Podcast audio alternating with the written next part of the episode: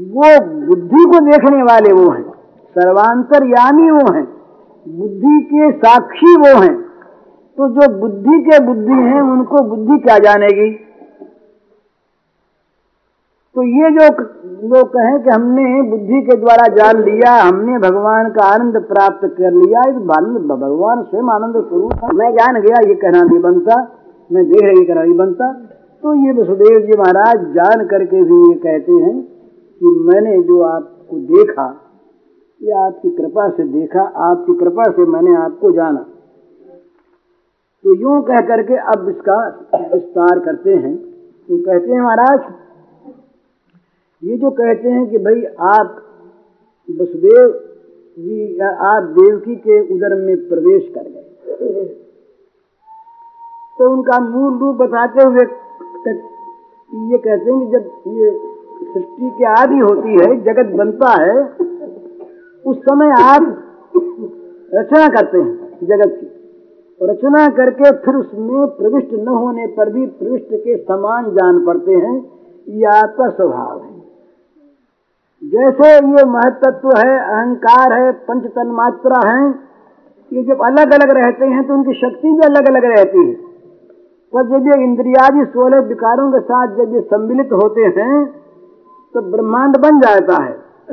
और उसमें आप प्रवेश हुए जान पड़ते हैं। आप अगर न प्रविष्ट हो तो ब्रह्मांड क्रियाशील न हो। मुद्दार है। लेकिन ये बात नहीं कि आपने प्रवेश किया। आप तो पहले से उसमें विद्यमान थे। भाई, सोने का गहना बना। मिट्टी की हांडी बनी। तो मिट्टी की हांडी बनी, सोने का गहना बना। इसलिए अगर ये कहें कि उस मिट्टी के हांडी में मिट्टी प्रवेश कर गई। सोने के गहने में सोना प्रवेश कर गया। ये बात नहीं, सोना तो था ही। वो हांडी का आकार मिल गया उसको। गहने का आकार मिल गया, सोना कोई प्रवेश कर गया है उसमें, ऐसी बात नहीं। तो ठीक ऐसे ही बुद्धि के द्वारा केवल गुणों के लक्षणों का अनुमान किया जाता है। इंद्रियों के द्वारा केवल गुणों में विषयों का प्रत्यक्ष होता है। आप उनमें पहले भी थे, अब भी हैं तो लोग ऊपर ऊपर से उनको देखते हैं आपका ग्रहण नहीं करते। असल में आप ही सत्य हैं, परमार्थ सत्य हैं, आप ही बुद्धि के साक्षी हैं, आप अंतर्यामी हैं। गुणों का आवरण आपको ढक नहीं सकता, आप न बाहर हैं, न भीतर हैं, आप ही आप हैं, फिर आप प्रवेश करेंगे किस चीज़ में? तो मैं आपको देख करके आपके श्रीमुख को देखकर मैं ये नहीं मानता कि ये दृश्य है। मेरी आँखों के सामने आने वाले ये कोई दृश्य हैं देखने की चीज़ है ये नहीं मानता। ये तो अज्ञानी मानते हैं। जो अपने दृश्य गुणों को, को पृथक मानकर सत्य मानते हैं वे अज्ञानी मैं तो ये मैं तो ये मानता हूँ ये समझता हूँ ये जो आप दिख रहे हैं, ये मेरे दृश्य नहीं है। ये स्वयं स्वरूप भूत है, मेरी आँखों में इस प्रकार की शक्ति दे करके अपनी कृपा की, और आप मुझे दिखला रहे हैं, और मैं केवल रूप नहीं देखता, रूप के साथ साथ आपके स्वरूप को भी देखता हूँ। तो कहते हैं कि ये सारी क्रियाएँ, सारे गुणों और सारे विकारों से आप रहित हैं, फिर भी जगत के सृष्टि, स्थिति और प्रलय, ये आपसे ही होते हैं कि आपके लिए कोई असंगत नहीं। इसलिए तीनों गुणों का आश्रय आप होते हुए भी गुणों का आप में आरोप किया जाता है। गुण रहित होने पर भी गुणों का आरोप होता है। आप ही तीनों गुणों को लेकर के संसार में कार्य करते हैं। शुक्ल वर्ण माने पोषणकारी विष्णु रूप से आप धारण करते हैं।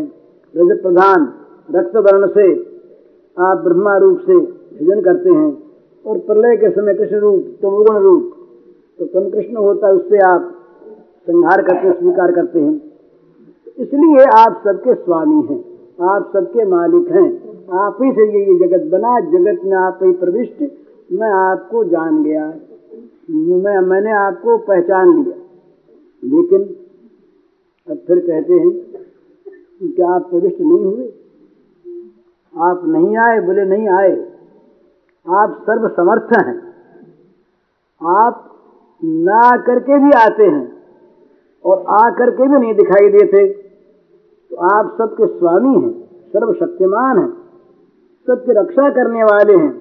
ये होते हुए भी तुमस्य लोक से गृह तीर्णो सिममा अखिलेश्वर। आ गया वात्सल्य भाव यहाँ यही नंद यशोदा में यह अंतर है। यहाँ तो ऐश्वर्य का गान करते करते वात्सल्य आता है, फिर वात्सल्य चल से ढक जाता है। और वहाँ ऐश्वर्य प्रथम तो आता नहीं। और कहीं माधुर्य की सेवा के लिए ऐश्वर्य आता है।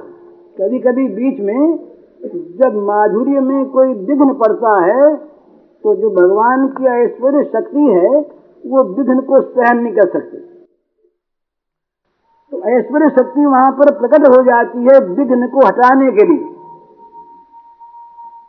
परंतु ऐश्वर्य शक्ति कहीं जागृत न रह जाए इसे स्वयं भगवान पर्दा डाल देते हैं।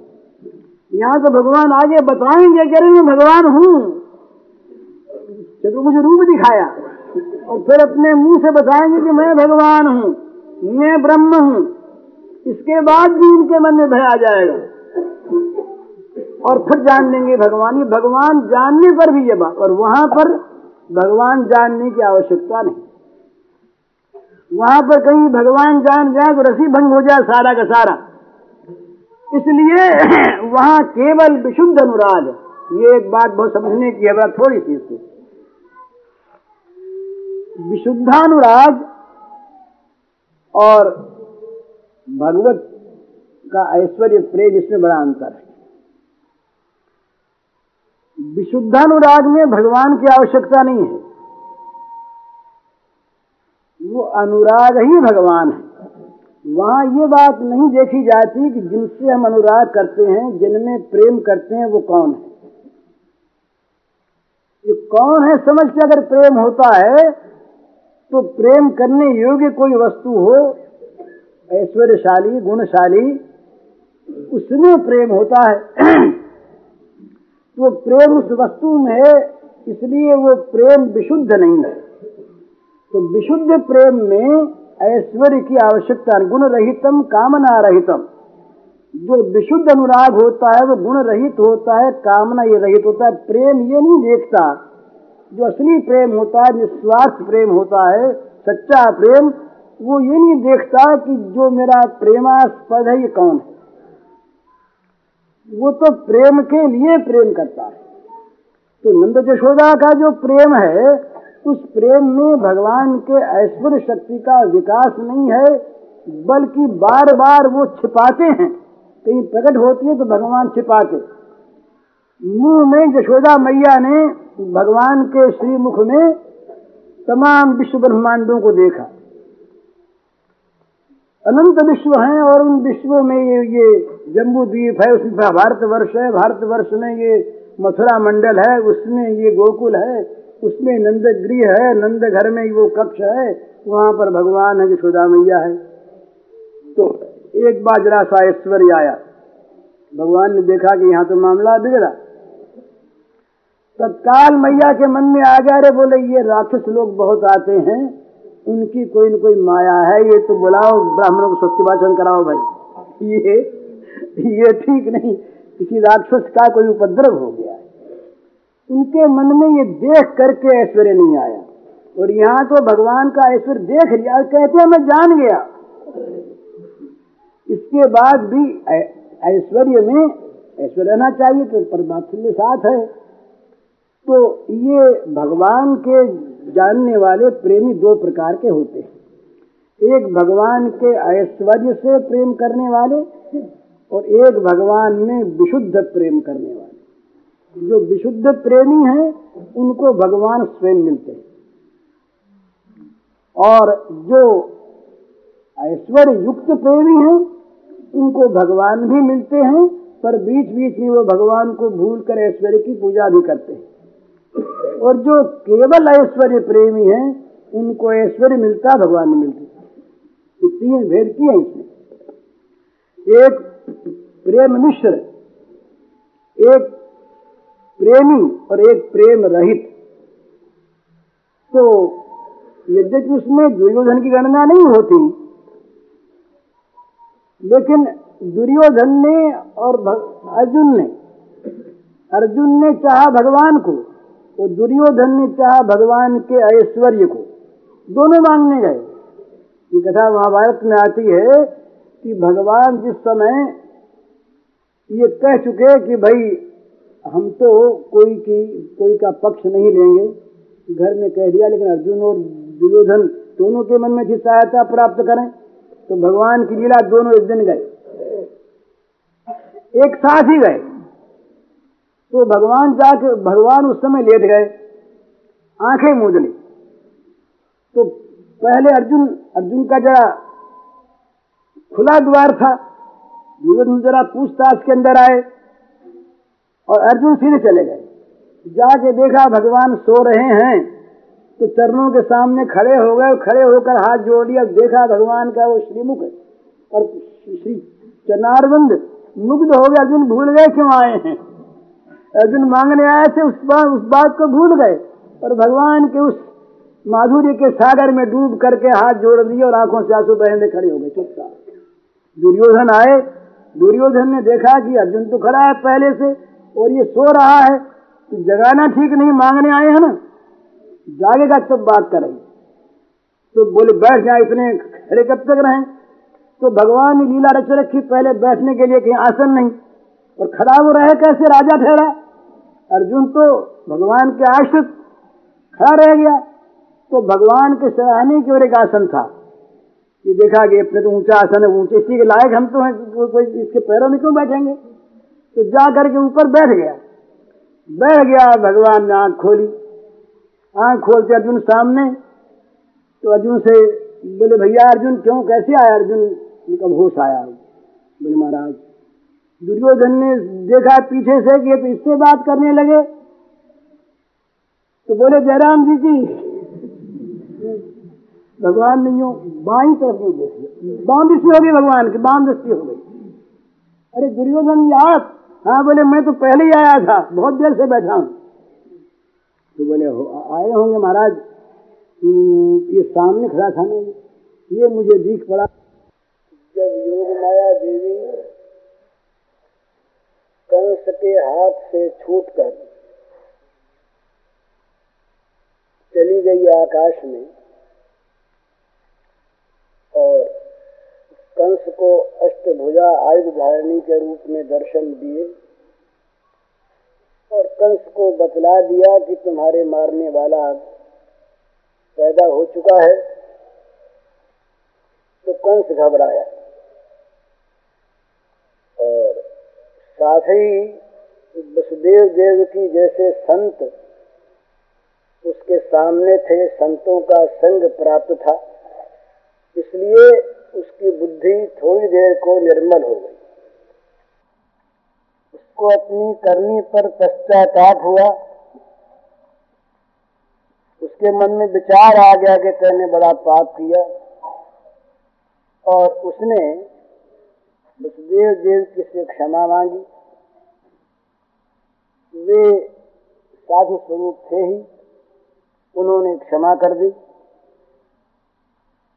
और वसुदेव जी ने कंस ने जो अच्छी बातें कही थी, उनका समर्थन किया। इसके बाद कंस ने बहुत प्रेम से, बड़े विनय के साथ उनसे आज्ञा मांगी।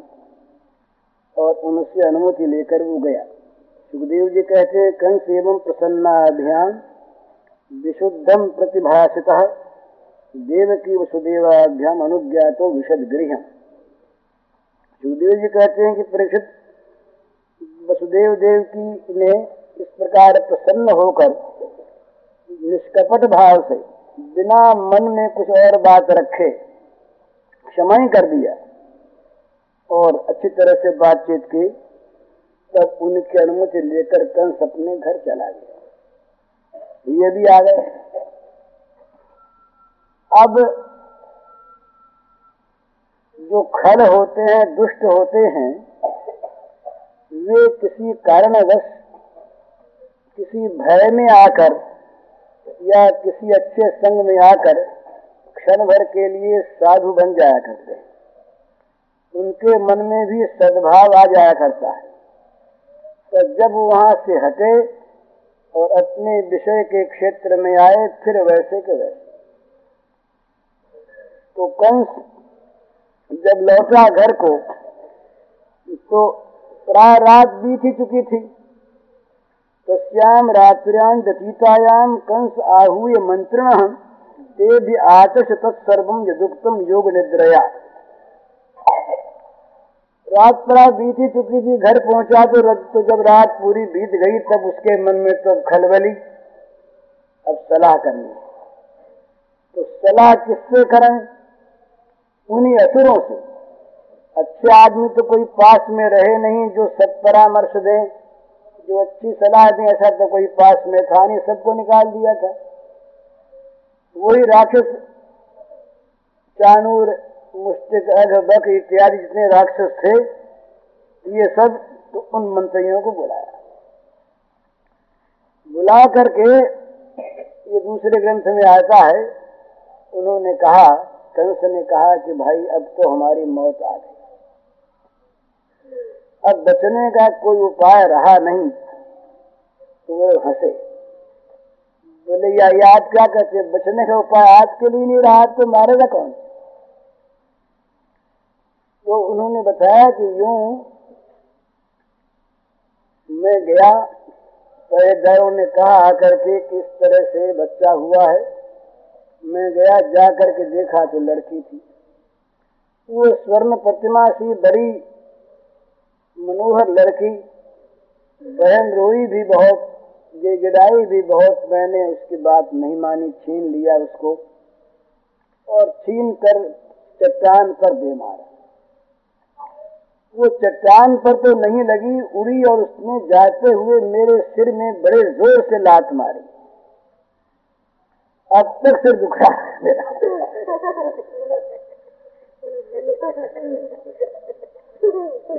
तो सिर में लात मार कर ऊपर उड़ गई। तो सिर में लात मारना ये मालूम हुआ कि ये ये जो पदाघात है, ये मानो सूचना मिल गई मुझको कि अब तुम्हारी मृत्यु हो जाएगी। पदाघात हो गया।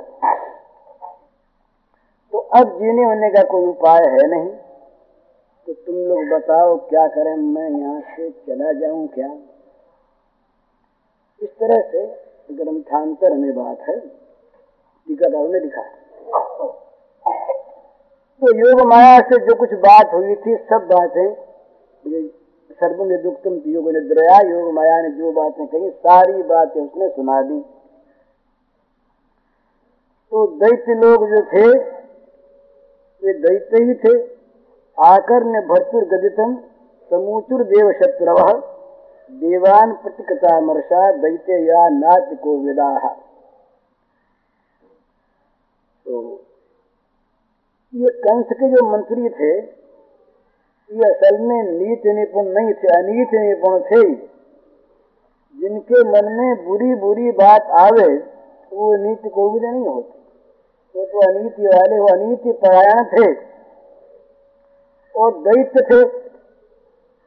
इसलिए स्वभाव से ही ये देवताओं के प्रति तो हमेशा शत्रुता ही रखने वाले तो ये देव शत्रु और अनित्य परायण जो दैत्य थे, जिनको मंत्री बना रखा था कंस ने, ये कंस की बातें सुन करके और भी चिढ़ गए देवताओं पर। ये योग माया देवता ने, इनके मन में और भी गुस्सा आ गया। और ये बलदृप्त थे ही बड़ा घमंड था इनके मन में, हमें जीत कौन सकता है?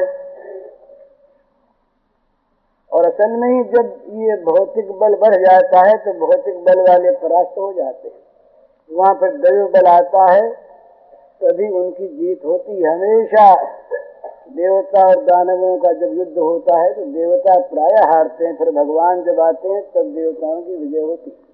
तो ये देवताओं पर और भी चिड़ गए और मानो बेपरवाही की हँसी हँसते हुए गर्भ के साथ बोले, एवं चेतर ही भोजेंद्र पुरग्राम ब्रजादिषु अनिर्दशान निर्दशाश्च अनिश्चामुद्य वेशिशु अरे बच्चा पैदा हो गया, ये तो कहा ना योग माया ने कहीं पैदा हो गया है। तो हर क्या है? आप इतना डर गए, इसी बात से योग माया कह गई और आप डर गए। वो बच्चा जब बड़ा होगा, तब न मारेगा। हम लोग सब इतने हैं और इतने क्रूर हैं और हम लोगों में इतनी ताकत है कि हम घर घर में गाँव गाँव में फैल जाएँगे। नगरों में, गाँवों में, छोटी बस्तियों में, जहाँ तहां पर पूरे ग्राम ब्रजादेशो हम सब जगह आगे चले जाते हैं। और जितने भी बच्चे हुए हैं, वो चाहे दस दिन से अधिक के हों या कम के सारे बच्चों को आज ही समाप्त कर देंगे। कोई बच्चे ही नहीं रहेगा जो बड़ा होगा कहा से एक नहीं, सबको मार डालेंगे। वो तो एक बच्चे की बात है, जितने बच्चे हुए हैं, कोई बच्चा नहीं देंगे सब बच्चे को मार देंगे। और फिर देवताओं का डर है कि मुद्यमयी करिष्यंती देवा समर धीरे नित्य मुद्विग्न मनुष्य जय घोष धनुषस्ताव अरे हमारे वही तो देवता है ना, कि आपके धनुष की टंकार सुनते ही और जो भाग छूटते हैं पलायन पलायन भागने में निपुण है देवता, समर भीड़ उनको कहीं युद्ध में खड़ा रहने की हिम्मत है क्या? वो तो बस भागने वाले हैं, भागना ही उनका स्वभाव है। घबराए रहते हैं बेचारे। वे युद्ध में डरने वाले युद्ध क्या करेंगे? और फिर हम लोगों से? और फिर आज के बाद आप तो कहते हैं महाराज की बस हमने देखा है ना? अब वो बड़ाई करते हैं। हमने बोले, अनुभव की बात हमने कहे, हम हमने देखा है। तस्ते शरद्रातिर हन्यमाना समन्तता जिजीविषमुत्सृज्य पलायन परायु केचित प्रांजलयो दीना न्यस्त शस्त्रा दिवौकस मुक्त कथ शिखा केचित भीता स्मृति वाजन नत्व विस्मृत शस्त्रास्त्रान भय संवृतान हंसन्यासक्त विमुखान भग्न चापान युध्यत। किम क्षेम विबुधैर असंयुग विकथनई रहोदुषाम किम हरिना शंभुना व किम ब्रह्मणा व महाराज, ये डरने वरने कौन बात हमने देखा है? कि जब आप लड़ाई के मैदान में जाते हैं और जब आप चोट पर चोट करने लगते हैं तो आपकी दान वर्षा से घायल हो करके और ये देवता जिनका भागने का स्वभाव है, ये भागने वाले देवता और भागने लगते हैं। और महाराज, अपने अपने शस्त्रास्त्रों को ज़मीन पर डाल देते हैं हाथ जोड़ करके, और चोटी ये बाल बखेर कर कांच खोल कर कहते हैं हमारे मरे, बचाओ महाराज, बचाओ, बड़े दीनता से रक्षा करो महाराज, मारे गए हमसे। यूँ कह करके ये सब भाग जाते हैं, हाथ जोड़कर आपके सामने दीनता प्रकट करने वाले, इन देवताओं से डरना है। बिल्कुल डरने के बाद नहीं और आप तो वीर हैं, वो बेचारे वो बचते क्यों हैं? ऐसे भाग जाते हैं और बच जाते इसीलिए बच जाते हैं कि सूरवीर जो होते हैं, वो जिन लोग हथियार न हो, हथियार चलाना भूल गए हों, जिनका रथ टूट गया हो, जो डर गए हों, जो जो युद्ध से परामुख हो गए हों, जिनका धनुष टूट गया हो, ऐसे लोगों उससे लड़ते नहीं। तो आप सूरवीर आप लड़ते नहीं, उनसे भागने वालों को छोड़ देते हैं। इसलिए बचे अब तक ही, नहीं तो बच्चे थोड़े ही। और महाराज, देवता जो हैं, ये तभी तक वीर हैं जब से कोई इनके सामने ना आवे। हमने तो बहुत बार इन देवताओं को देखा है। बड़ी डींग हाँकते और जब सामने आए हम लोग तो भाग छूटे। तो ये तो बस रणभूमि के बाहर बाहर तो डींग हाँका करते जब तक तो कोई रणभूमि में इनके सामना करने वाला न हो, तब तक तो बड़े बहादुर।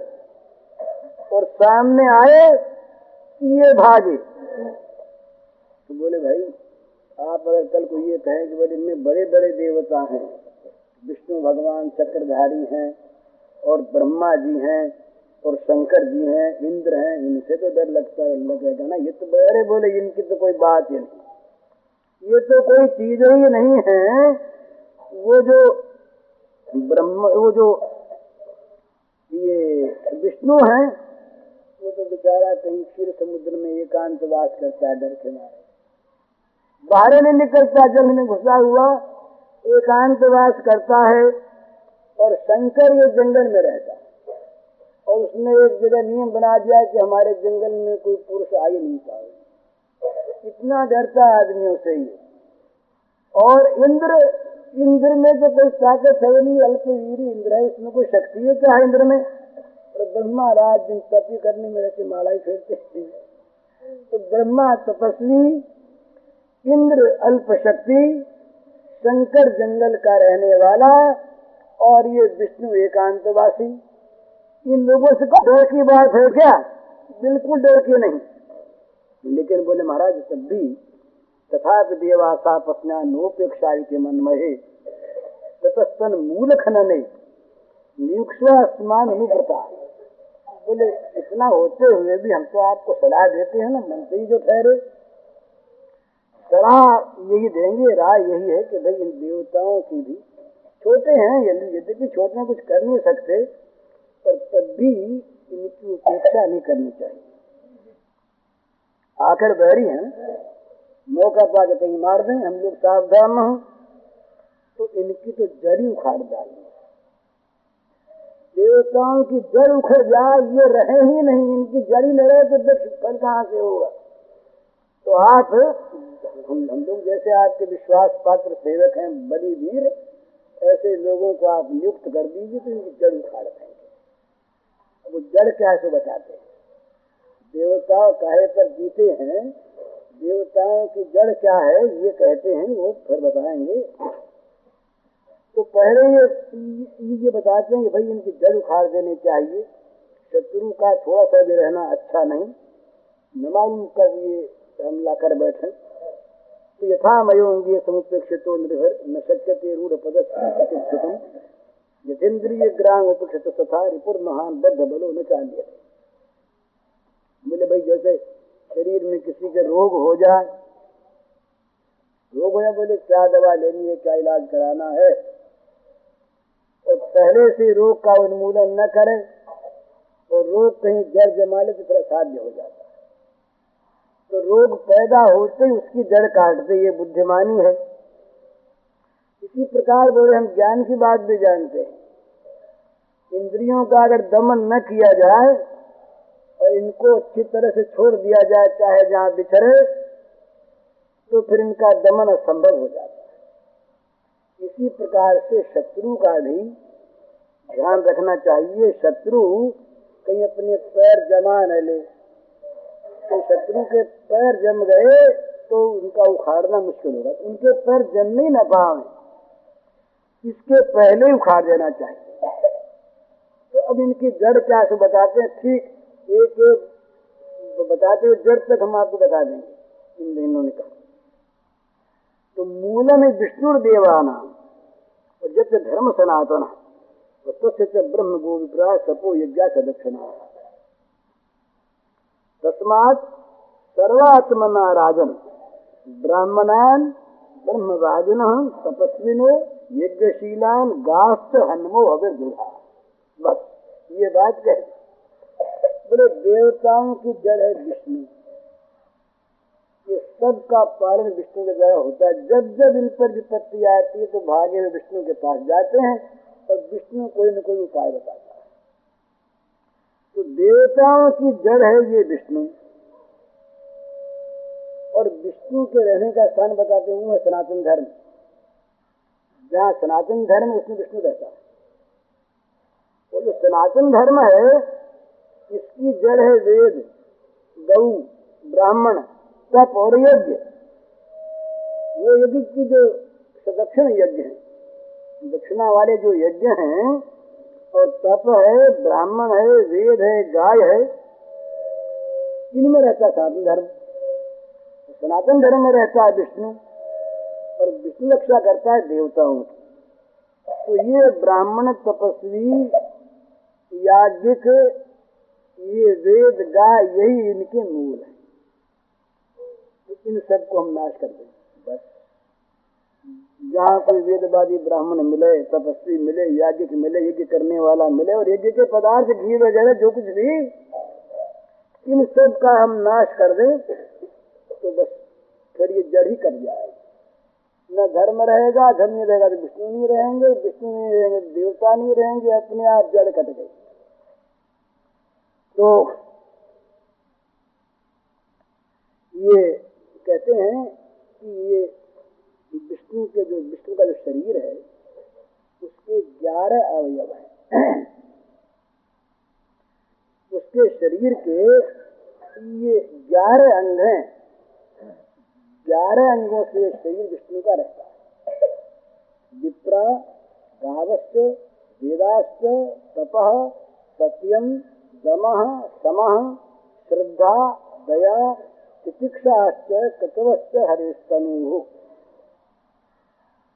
ये भगवान के शरीर हैं।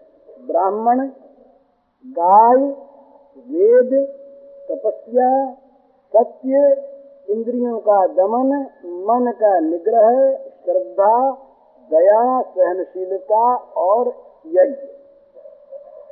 ये जो है ग्यारह ये विष्णु के शरीर है।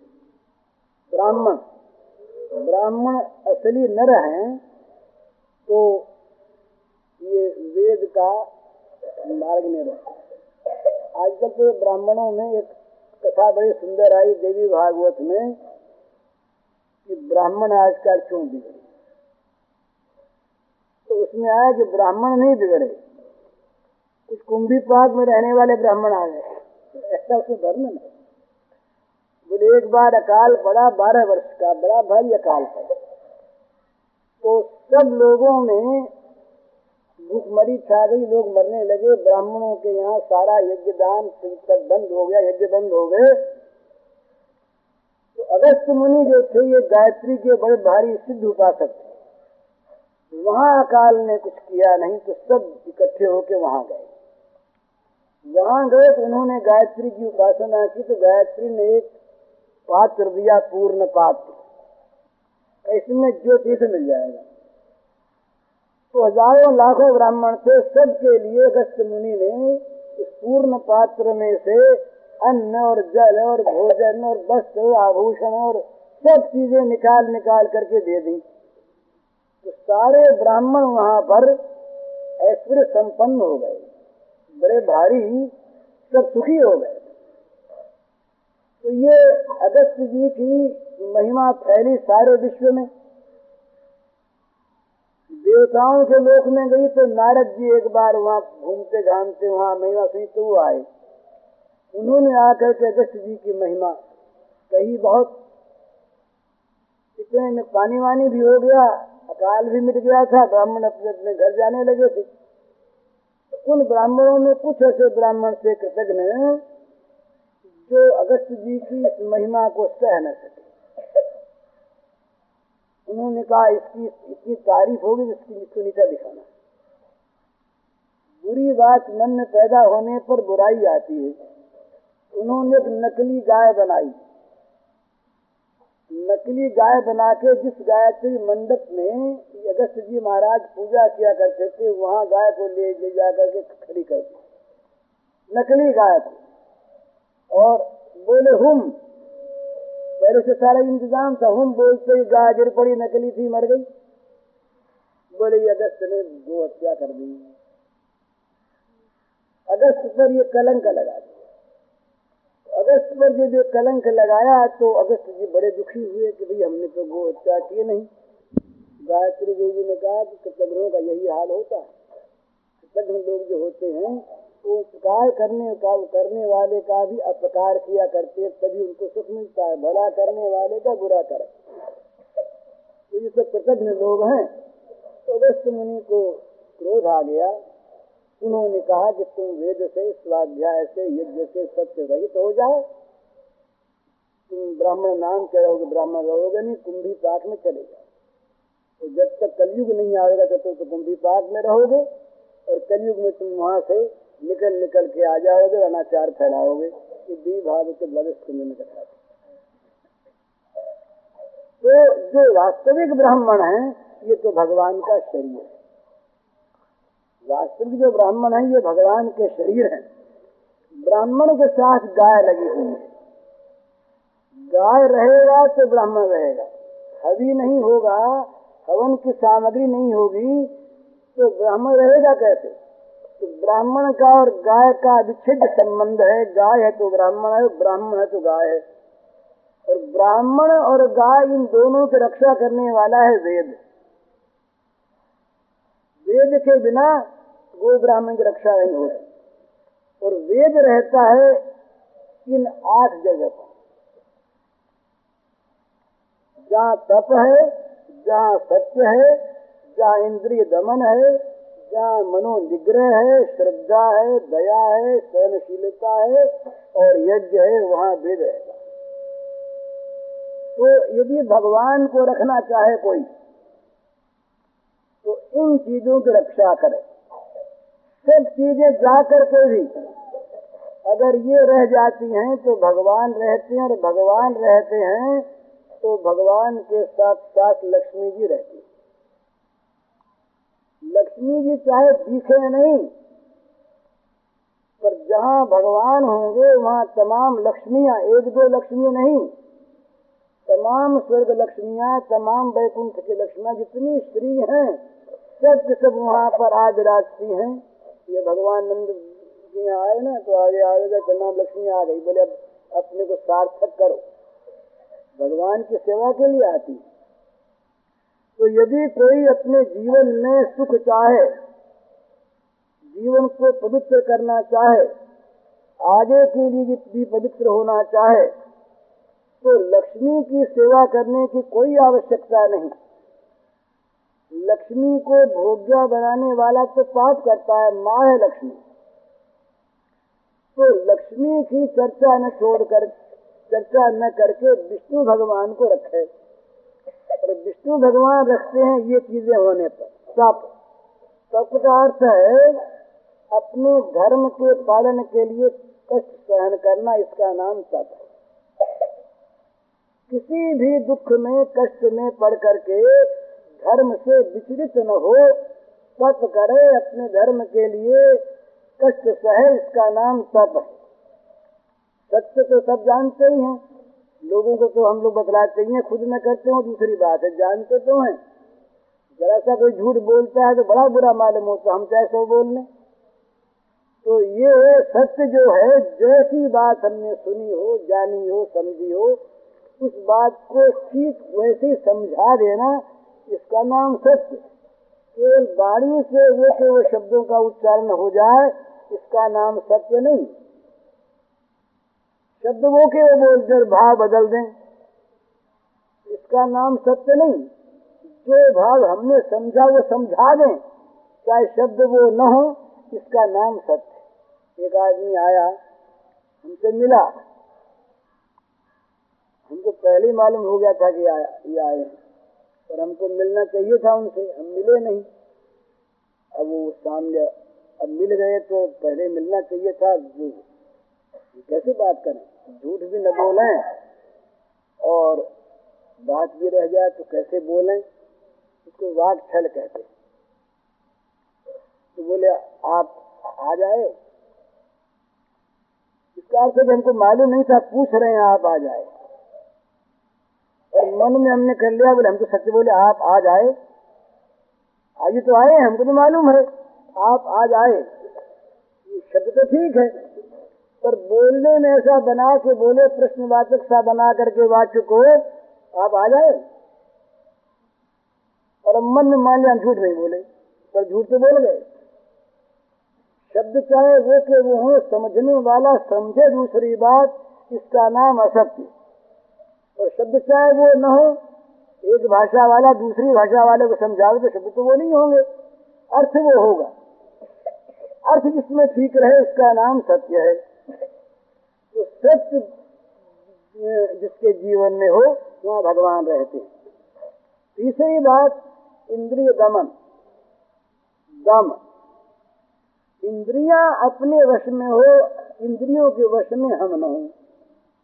इंद्रिया तो रहेंगी आँख कान, नाक वो सब है तो इनको एक तो जहाँ हम लगावे, वहाँ ये लगे। तो एक ये जहाँ हमको ले जाए, वहाँ हम चले जाए। इंद्रियों के वश में होकर इंद्रियों से काम लेना और इंद्रियों को वश में करके इंद्रियों से काम लेना इसमें बड़ा अंतर है। तो जो सत्पुरुष होते हैं वो इंद्रियों से काम लेते आँख फोड़ नहीं डालते। तो आँख को दे, आँख से देखते हैं वही चीज़ जो मंगलमयी है जो भगवान को याद दिलाने वाली है। नहीं तो बस आँख फिर चाहते न रहे भले तो इंद्रिया, इंद्रियों का दमन हो, इंद्रिया वश में हो। और मन जो है, ये अच्छी तरह से शांत हो जाए, मन वश में हो जाए, मन चाहे जहाँ हमें न ले जाए, हम मन को ले जाए, मन हमको न ले जाए। और श्रद्धा हो, श्रद्धा के बिना काम चलता ही नहीं। बात बात में तर्क हो बात बात में बोले, हम नहीं मानते, बताओ, सिद्ध करो। अब भगवान तो अपने को सिद्ध करने आते नहीं तो स्वयं सिद्ध ही हैं। वो सिद्ध क्या करेंगे? तो शास्त्र में, गुरु में, भगवान में आप वाक्यों में और अपने आप में श्रद्धा होनी चाहिए और दया। दुखी जीवों को देखकर जिसका मन पिघलता नहीं, उसमें भगवान नहीं आता। जो कठोर हृदय हैं, नृशंस हैं उनमें भगवान नहीं आते। भगवान वहाँ आते हैं जहाँ दुखियों की पूजा होती है। जो दूसरे के दुख को अपना दुख मान करके अपना दुख मिटाने की भांति जिनके मन में वृत्ति पैदा होती है, उस वृत्ति का नाम दया है। दया कोई दुकान खोलने की चीज़ नहीं है और दया दूसरों पर उपकार करने की नहीं है। दया वृत्ति तो वो है कि अपने आप के अंदर किसी के भी दुख को देखकर जो एक बेचैनी पैदा हो जाए और उसके दुख को दूर करने के लिए स्वाभाविक प्रयत्न जिससे बने, उस वृत्ति का नाम दया है। दया ये नहीं देखती कि ये दुखी मनुष्य ब्राह्मण है कि चांडाल है। ये नहीं देखती कि ये मुसलमान है कि हिंदू है। ये नहीं देखती कि पराया है कि अपना है। जहाँ जहाँ पर दुख है जहाँ जहाँ पर कष्ट है, वहाँ वहाँ पर वो एक वृत्ति पैदा होती है, दूसरे के दुख को देखकर उसके दुख से अपने मन में बेचैनी हो जाना। दया एक वृत्ति है जो दुख नाश के लिए पैदा होती है, जो दूसरे के दुख को अपना दुख बना देती है। उसको मिटा देना चाहती है, उस वृत्ति का नाम दया है। और तितिक्षा कहते हैं सहनशीलता को। दूसरे का दुख न सहे तो अपने बड़े से बड़े दुख को सह ले सहनशीलता दो तरह की होती है। केवल दुख की सहनशीलता नहीं है, सुख की भी सहनशीलता होती है। सुख में भी चित्तुक्षु होना चाहिए, सुख को भी सह ले सुख में भी किसी प्रकार हर्ष से ग्रस्त न हो जाए, घमंड में न आ जाए।